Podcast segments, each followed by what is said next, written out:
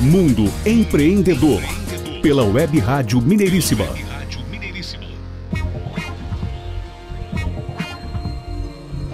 Nosso abraço a você que está ligado aqui no Mundo Empreendedor, o programa do empreendedorismo em ação. Comigo, Renato Gonçalves, jornalista, locutor, com fonoaudiólogo e professor de oratória Adriano Neves. Participação também do Jairo Cambraia.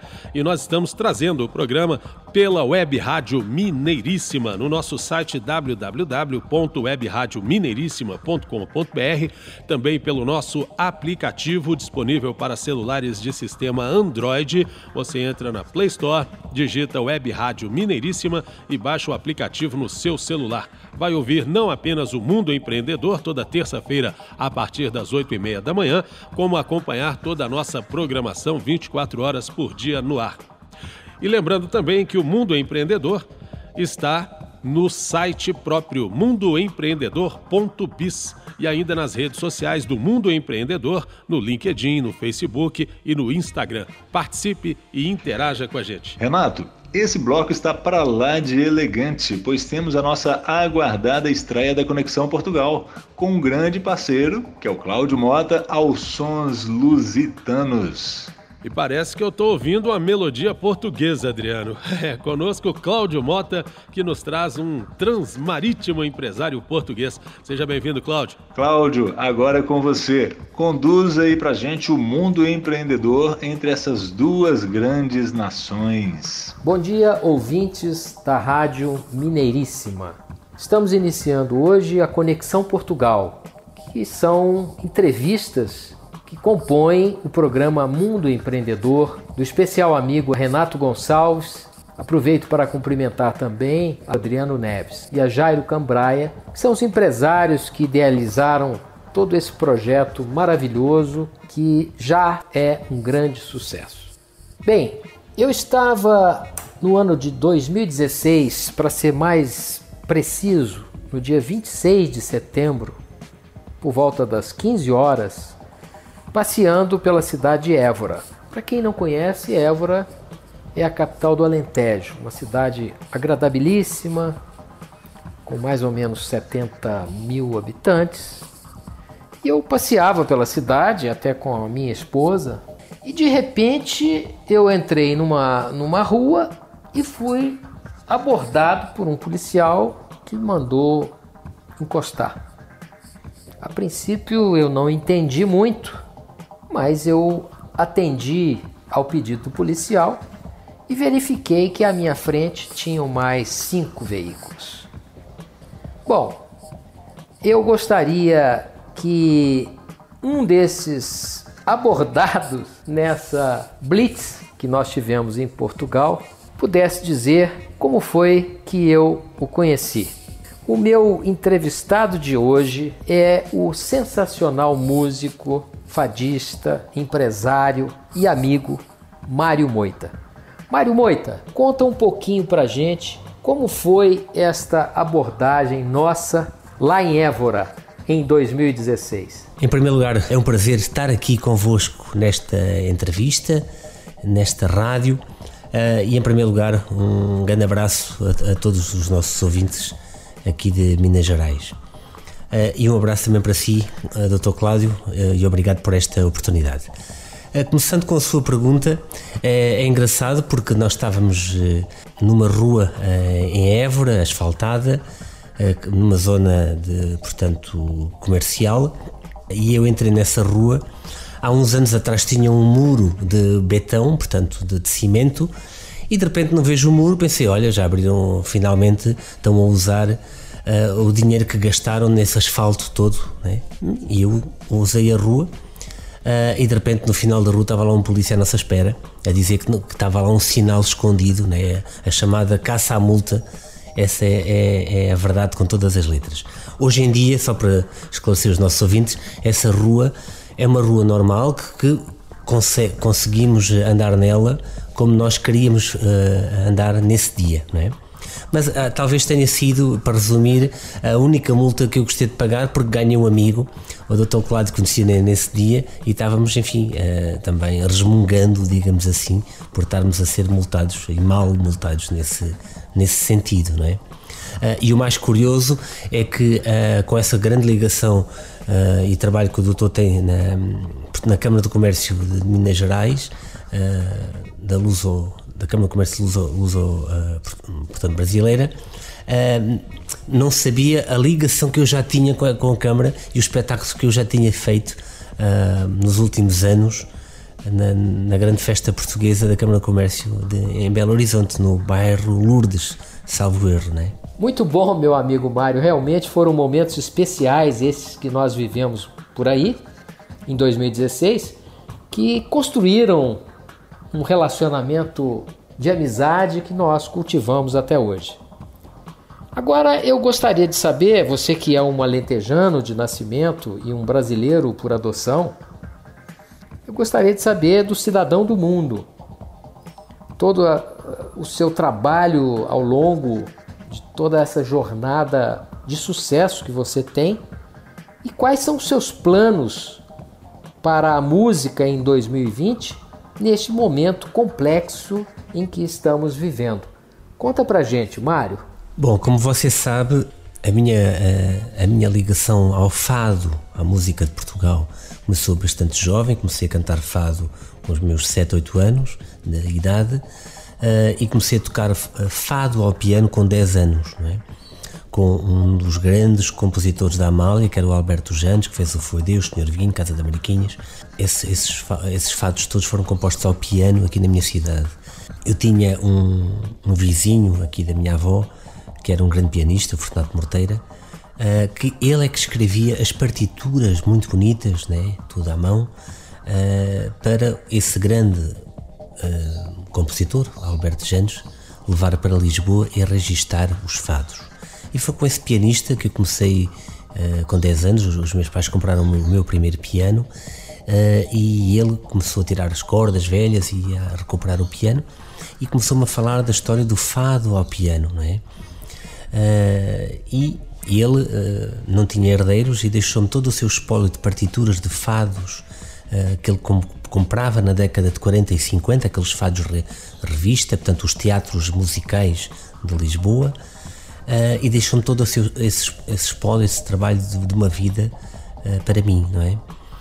depois, mais tarde, eu descubro que a tradição do fado ao piano era uma tradição de 1870 que nós perdemos em Portugal uh, e estou três anos uh, a fazer um, uma pesquisa sobre o pouco que, que, que, há em Portugal sobre esse assunto e uh, em 2007 lanço o meu primeiro CD de fado ao piano, mas com um livro que hoje está traduzido em cinco línguas. Este ano traduzimos para polaco, polonês, né, como vocês falam no Brasil.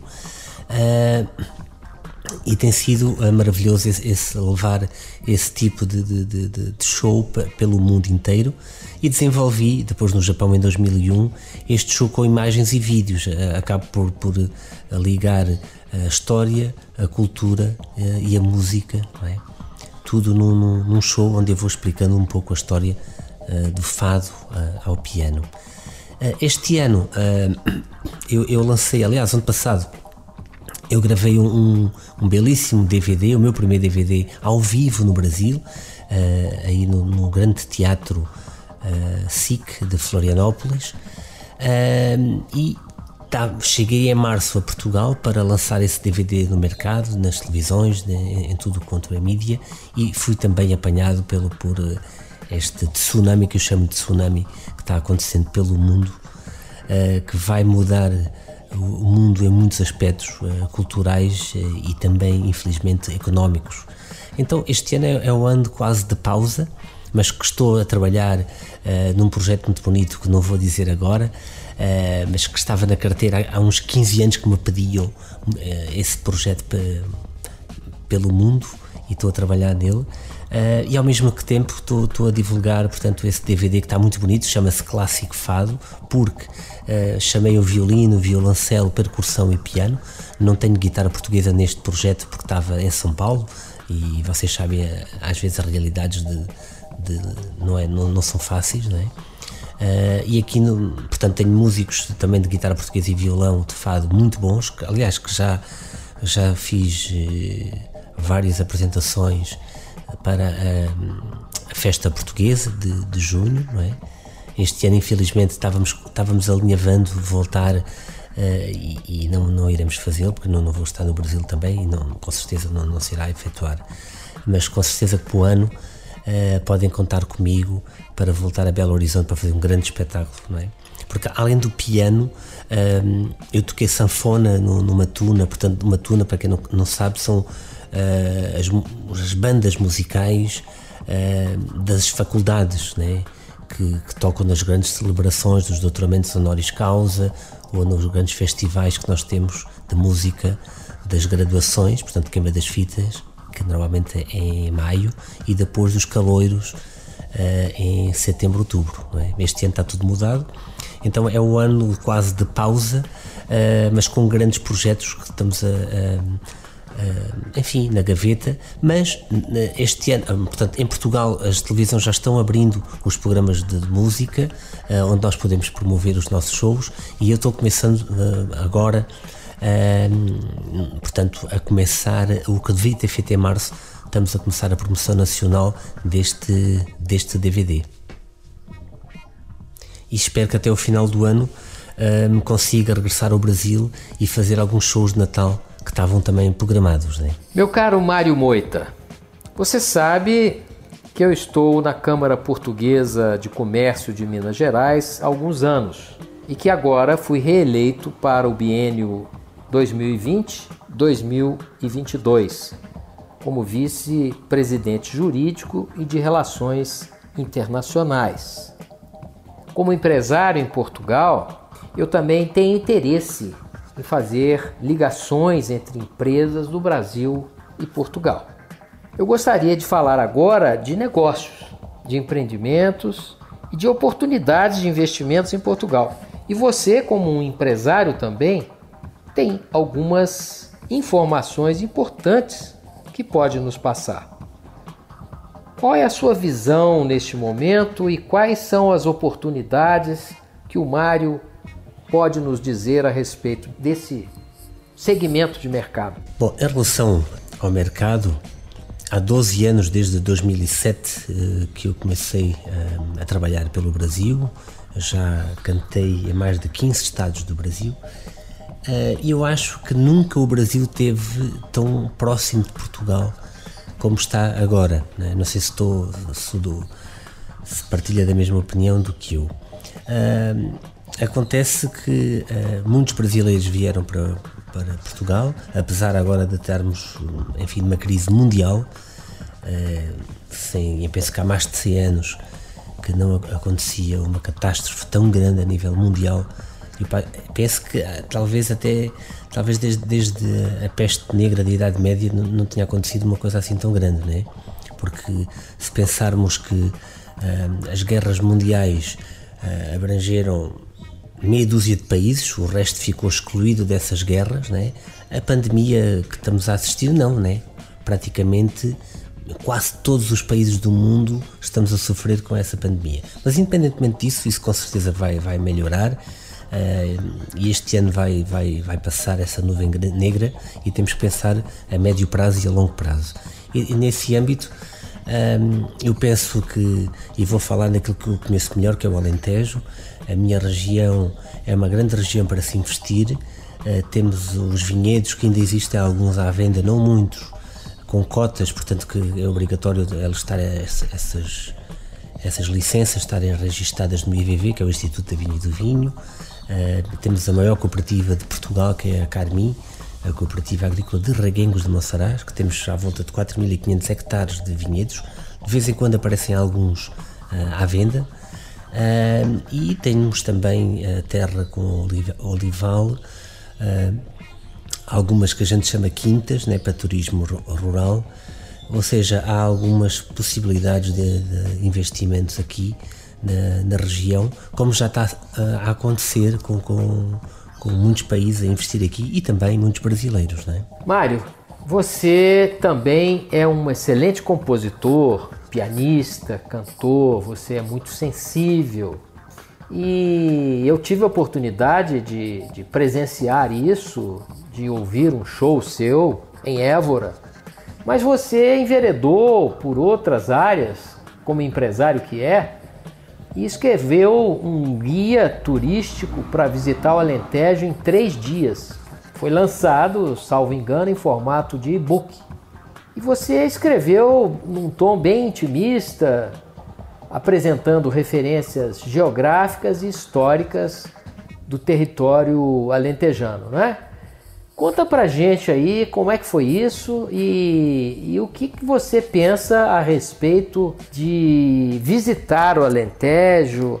O que é o Alentejo para Mário Moita? Como sabe, é uma, uma base da minha vida, é, grande parte do ano, é no sul do Brasil, em Florianópolis. E muita gente é, que, eu, que eu viajo, como, como, os ouvintes já estão a entender, eu viajo um, um pouco pelo mundo inteiro e também pelo nosso Brasil. Uh, e muita gente conhece, quando vem a Portugal, conhece Fátima, conhece Lisboa, Coimbra, né, porque Coimbra está muito ligada ao Brasil, foi uh, muitos anos, a faculdade do Brasil era em Coimbra. Uh, Porto também é muito conhecido pelos vinhos, aqueles vinhos suaves, como, como a gente fala aí, vinho doce. mas o Alentejo muitas vezes é desconhecido, não é? não entendem o que é o Alentejo. O Alentejo, eu costumo dizer, que uh, temos que ver. Eu gosto muito de ver as origens de onde vêm os nomes e de onde vêm as coisas, né? Gosto de questionar tudo e todos. Uh, e Alentejo, portanto, o rio que chega a Lisboa é o Tejo. Então, Alentejo, né? É o que se vê depois do Tejo. É o Alentejo. E no final é o, é o Algarve, uh, que é bem árabe. Al, tudo, tudo que é começado por AL, Al, são palavras que os árabes nos deixaram durante 400 anos no sul de, de Portugal, principalmente de Coimbra, para, para, para todo o sul, não o norte. Né? O norte é completamente diferente, não tivesse influência. Bom, uh, isto para vos dizer, um, ah, o Alentejo tem um, terço da área de Portugal e 5% da população. Eu costumo dizer, somos poucos, mas bons, né? E isso viu-se agora na, e está-se a ver na pandemia, uh, que morreu só uma pessoa em todo o Alentejo graças a Deus, porque somos muito dispersos no, no, no território. Bom, como eu estava a dizer, muita gente me pede, ah, já ouvi falar do Alentejo, me dá umas dicas aqui e ali. Bom, e eu comecei a fazer as dicas, e a escrever as dicas, e a escrever as dicas, e disse, pá, eu vou formatar esse, esse negócio, como a gente fala aí no Brasil. Uh, e o que é que eu fiz? Comecei a ver que há muitos anos eu fui pianista da, do melhor hotel de Portugal durante 13 anos, da Rainha Santa Isabel, um castelo da Rainha Santa Isabel, em Estremoz. Uh, e ali eu pegava, uh, portanto, é o circuito das pousadas de Portugal. Em Portugal, pousadas não tem o mesmo significado que nós encontramos uh, no Brasil. As, as pousadas são os nomes dos castelos históricos de Portugal. E em cerca de 1943, salvo erro, uh, o governo, na altura, começou a instalar, uh, portanto, um circuito por esses castelos e a abri-los ao público em forma de hotel. há meia dúzia de anos foi, esse grupo foi privatizado Uh, mas isto para vos dizer, durante muitos anos eu agrava americanos, japoneses, no, enfim, o que vocês possam imaginar, eu trazia para a minha cidade, em Reguengos de Monsaraz, para mostrar o castelo de Monsaraz, que é um castelo do século XII que nós temos, uh, porque não havia nenhum, nenhuma, nenhuma pousada de Portugal aqui nesta região e eu trouxe centenas e centenas de pessoas aqui.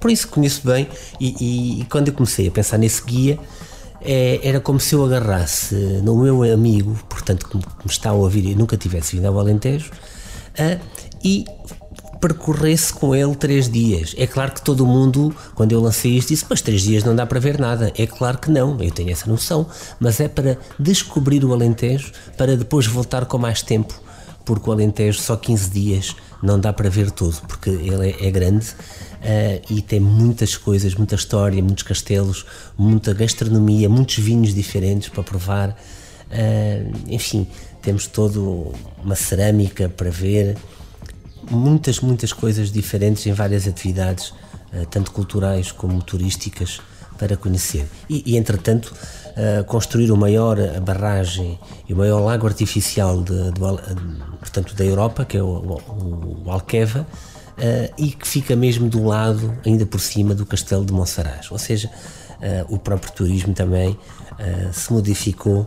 e se adaptou a essa parte aquática, não é?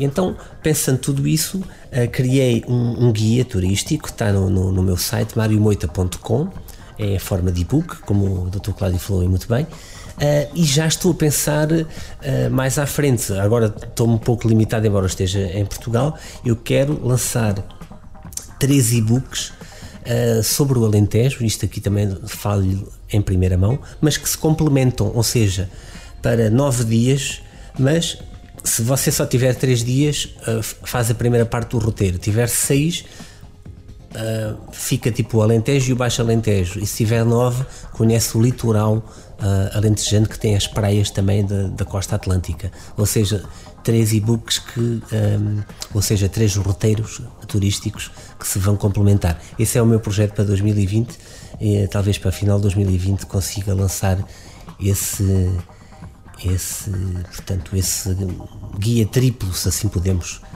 chamar. Mário, eu sei que a sua família está ligada à produção de uva e de azeitona há muitas gerações.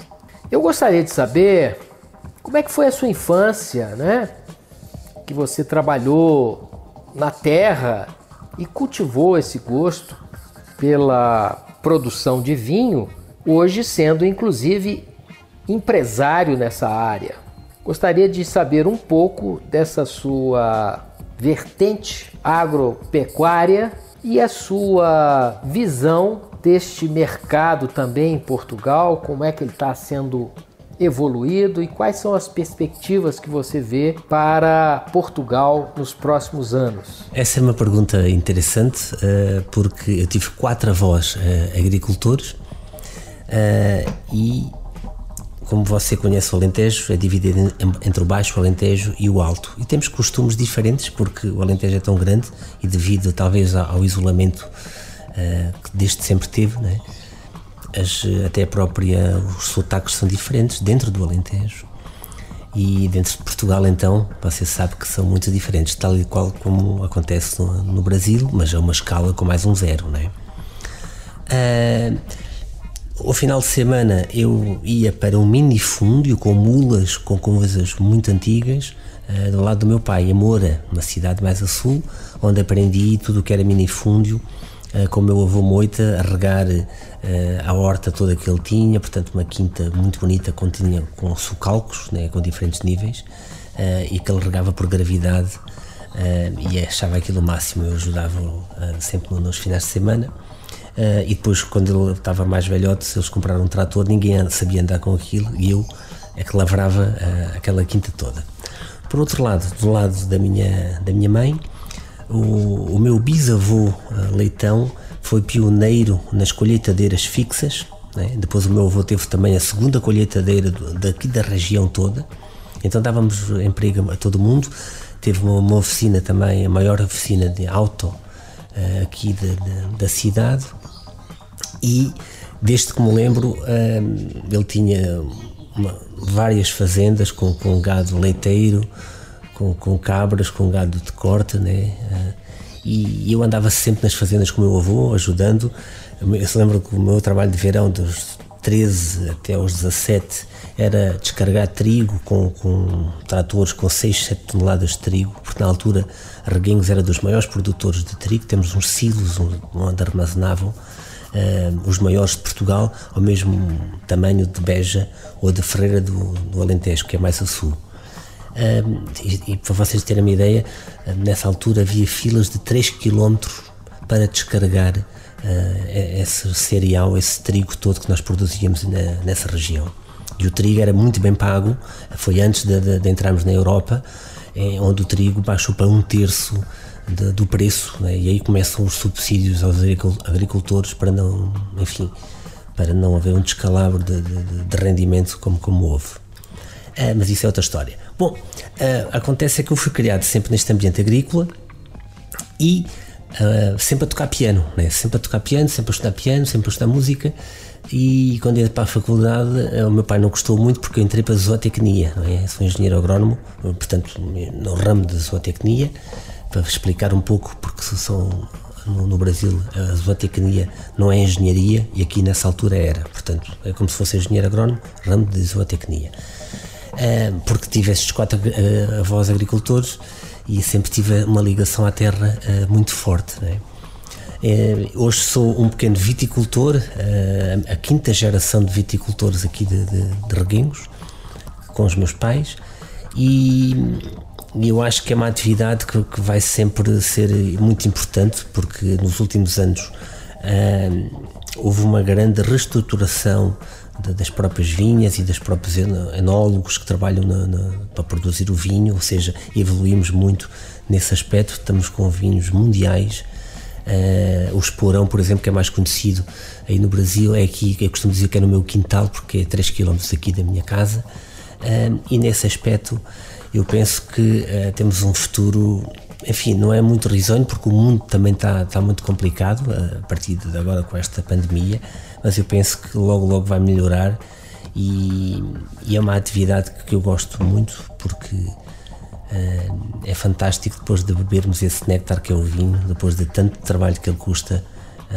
até criar as uvas e depois também fazer o, o próprio vinho. Conta pra gente também como é viver uma parte do tempo em Florianópolis, em Santa Catarina, e outra parte no Alentejo.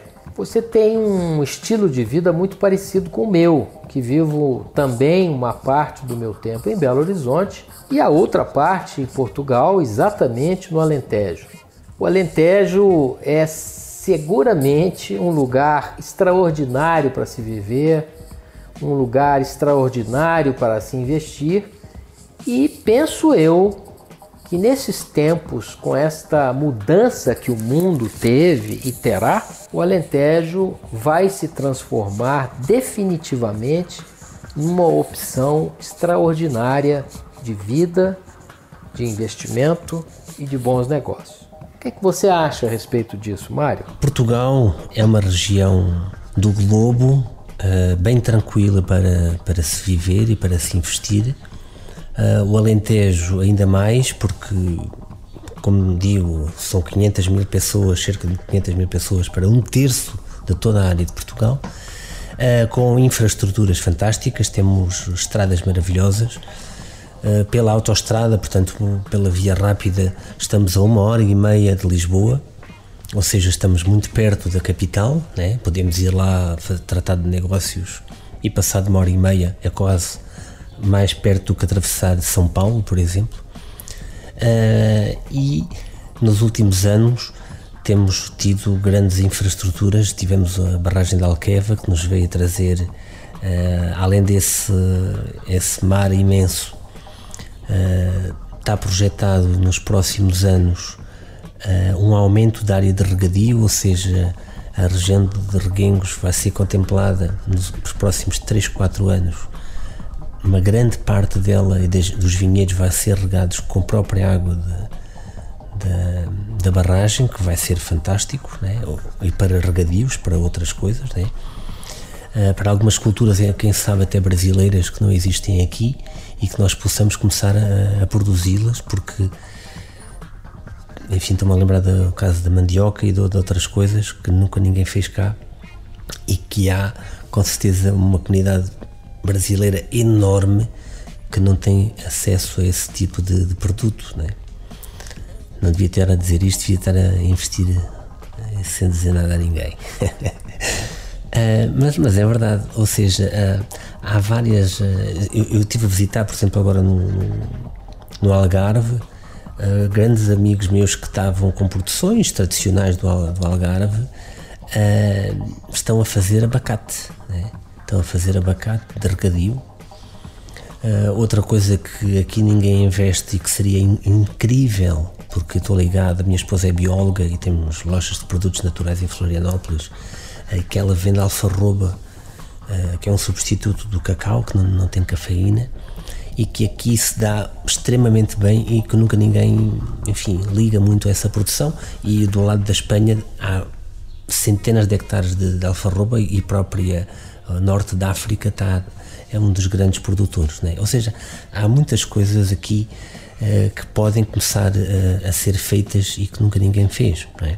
Temos o caso uh, dos americanos e dos espanhóis que estão a fazer milhares e milhares de hectares de amêndoa e de olival intensivo, né? coisa que algo era impensável há uns anos atrás. Ou seja, temos muitas possibilidades com água, tudo, tudo é possível, temos um calor enorme. Eu visitei, por exemplo, Israel em 1989, ainda não tinha entrado para a Faculdade de Agronomia, mas visitei com agricultores, foi uma, uma visita técnica aqui da cooperativa do, dos vinhos e já vi que era tudo, eles fizeram um aqueduto uh, com 800 km, né? Lá do, do Mar da Galileia até o deserto do Negev. O deserto era, também era barro, era uma terra maravilhosa, mas depois com água eh, de, de, de gota a gota, eles construíram um jardim. E é esse jardim que nós estamos a construir neste momento no, no, no Alentejo, né?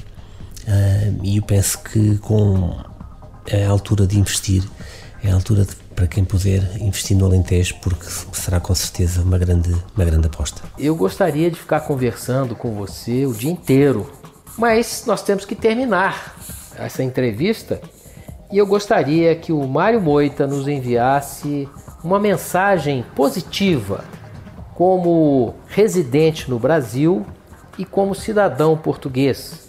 Espero que você nos deixe uma pérola da sua canção e que nos possa fazer este presente respondendo esta pergunta com uma das músicas da sua preferência. Se quiser, você faça a sua mensagem e cante um pouquinho para nós, porque eu já também estou com muita saudade deste grande amigo Mário Moita, uma pessoa muito especial, um amigo que eu quero guardar no fundo do peito.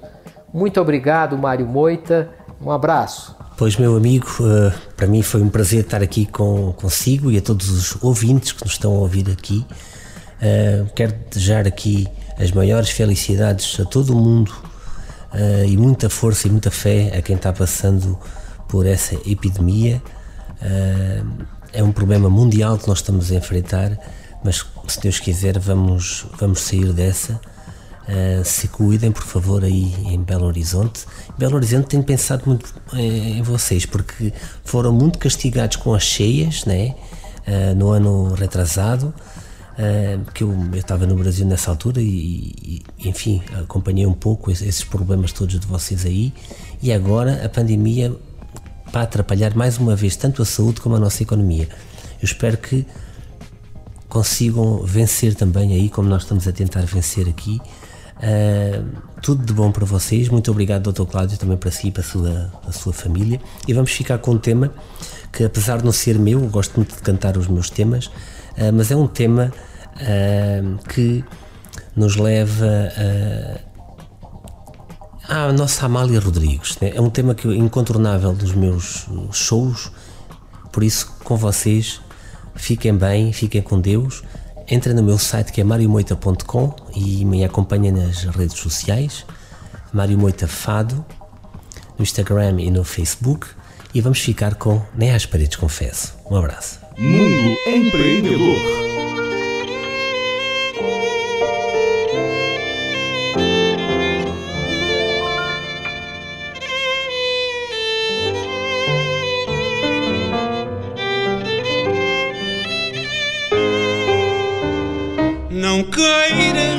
De mim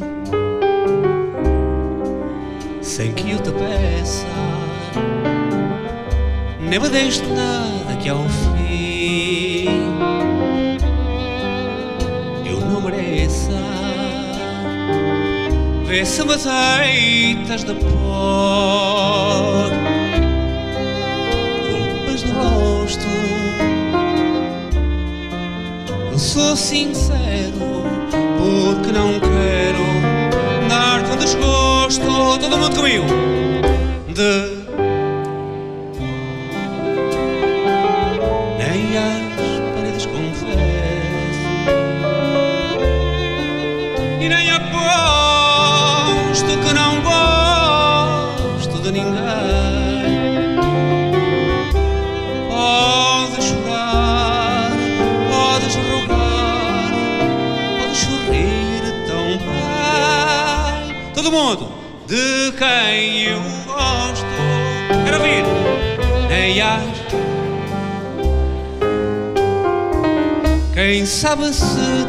te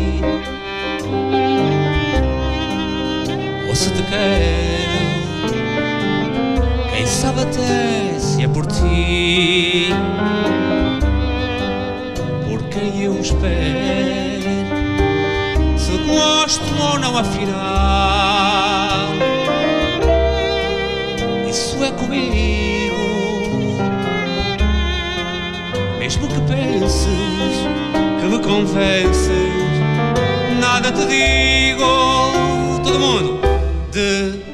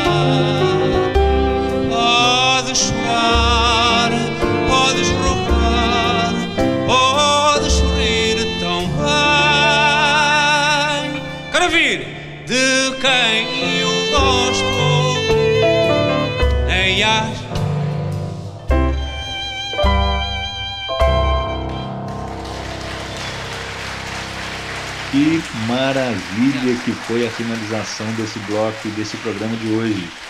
Mário Moita nos brindou e fechou o nosso programa com chave de ouro, hein, Renato? Espetacular, música maravilhosa. Parabéns ao empresário e músico Mário Moita, lá em Terras Lusitanas, lá em Portugal, né, na, no, na região transmarítima. Então, muito obrigado, Mário. Muito obrigado, Cláudio Mota, e parabéns pela condução do bloco. Estreia espetacular. Um grande abraço aí a todos aí de Portugal que nos ouvem. Estejam sempre conectados conosco. Façam como os brasileiros aqui também. Sigam-nos nas, nas redes sociais LinkedIn, Instagram, Facebook. E temos ainda o site www.mundoempreendedor.biz. Biz escreve com as letras B e Z. Nós temos lá os podcasts com todas as entrevistas que já tivemos aqui no nosso programa e temos também um blog. Siga-nos. E vocês que já têm o costume de nos seguir, continuem que tem muita novidade boa vindo por aí. Iremos postar essa entrevista também no decorrer dessa semana no nosso, no nosso site. Acompanhe-nos e venham sempre empreender conosco. Grande abraço, Renato, grande abraço, Cláudio, e um grande abraço aos nossos ouvintes. Bom, e chegamos assim ao final do programa Mundo Empreendedor, nesta terça-feira. Queremos agradecê-lo pela audiência, pela interatividade. Deixe lá o seu comentário nas redes sociais do Mundo Empreendedor, o nosso site mundoempreendedor.biz e também no Instagram, no LinkedIn, no Facebook. Ou então visite a nossa página da Web Rádio Mineiríssima e deixe também o seu comentário. Web Rádio Mineiríssima com você no Mundo Empreendedor. Obrigado aos parceiros Jairo Cambraia, Adriano Neves, a você que acompanha a nossa programação. Muito obrigado pela audiência e a gente volta na próxima semana. Grande abraço. Mundo Empreendedor, pela Web Rádio Mineiríssima.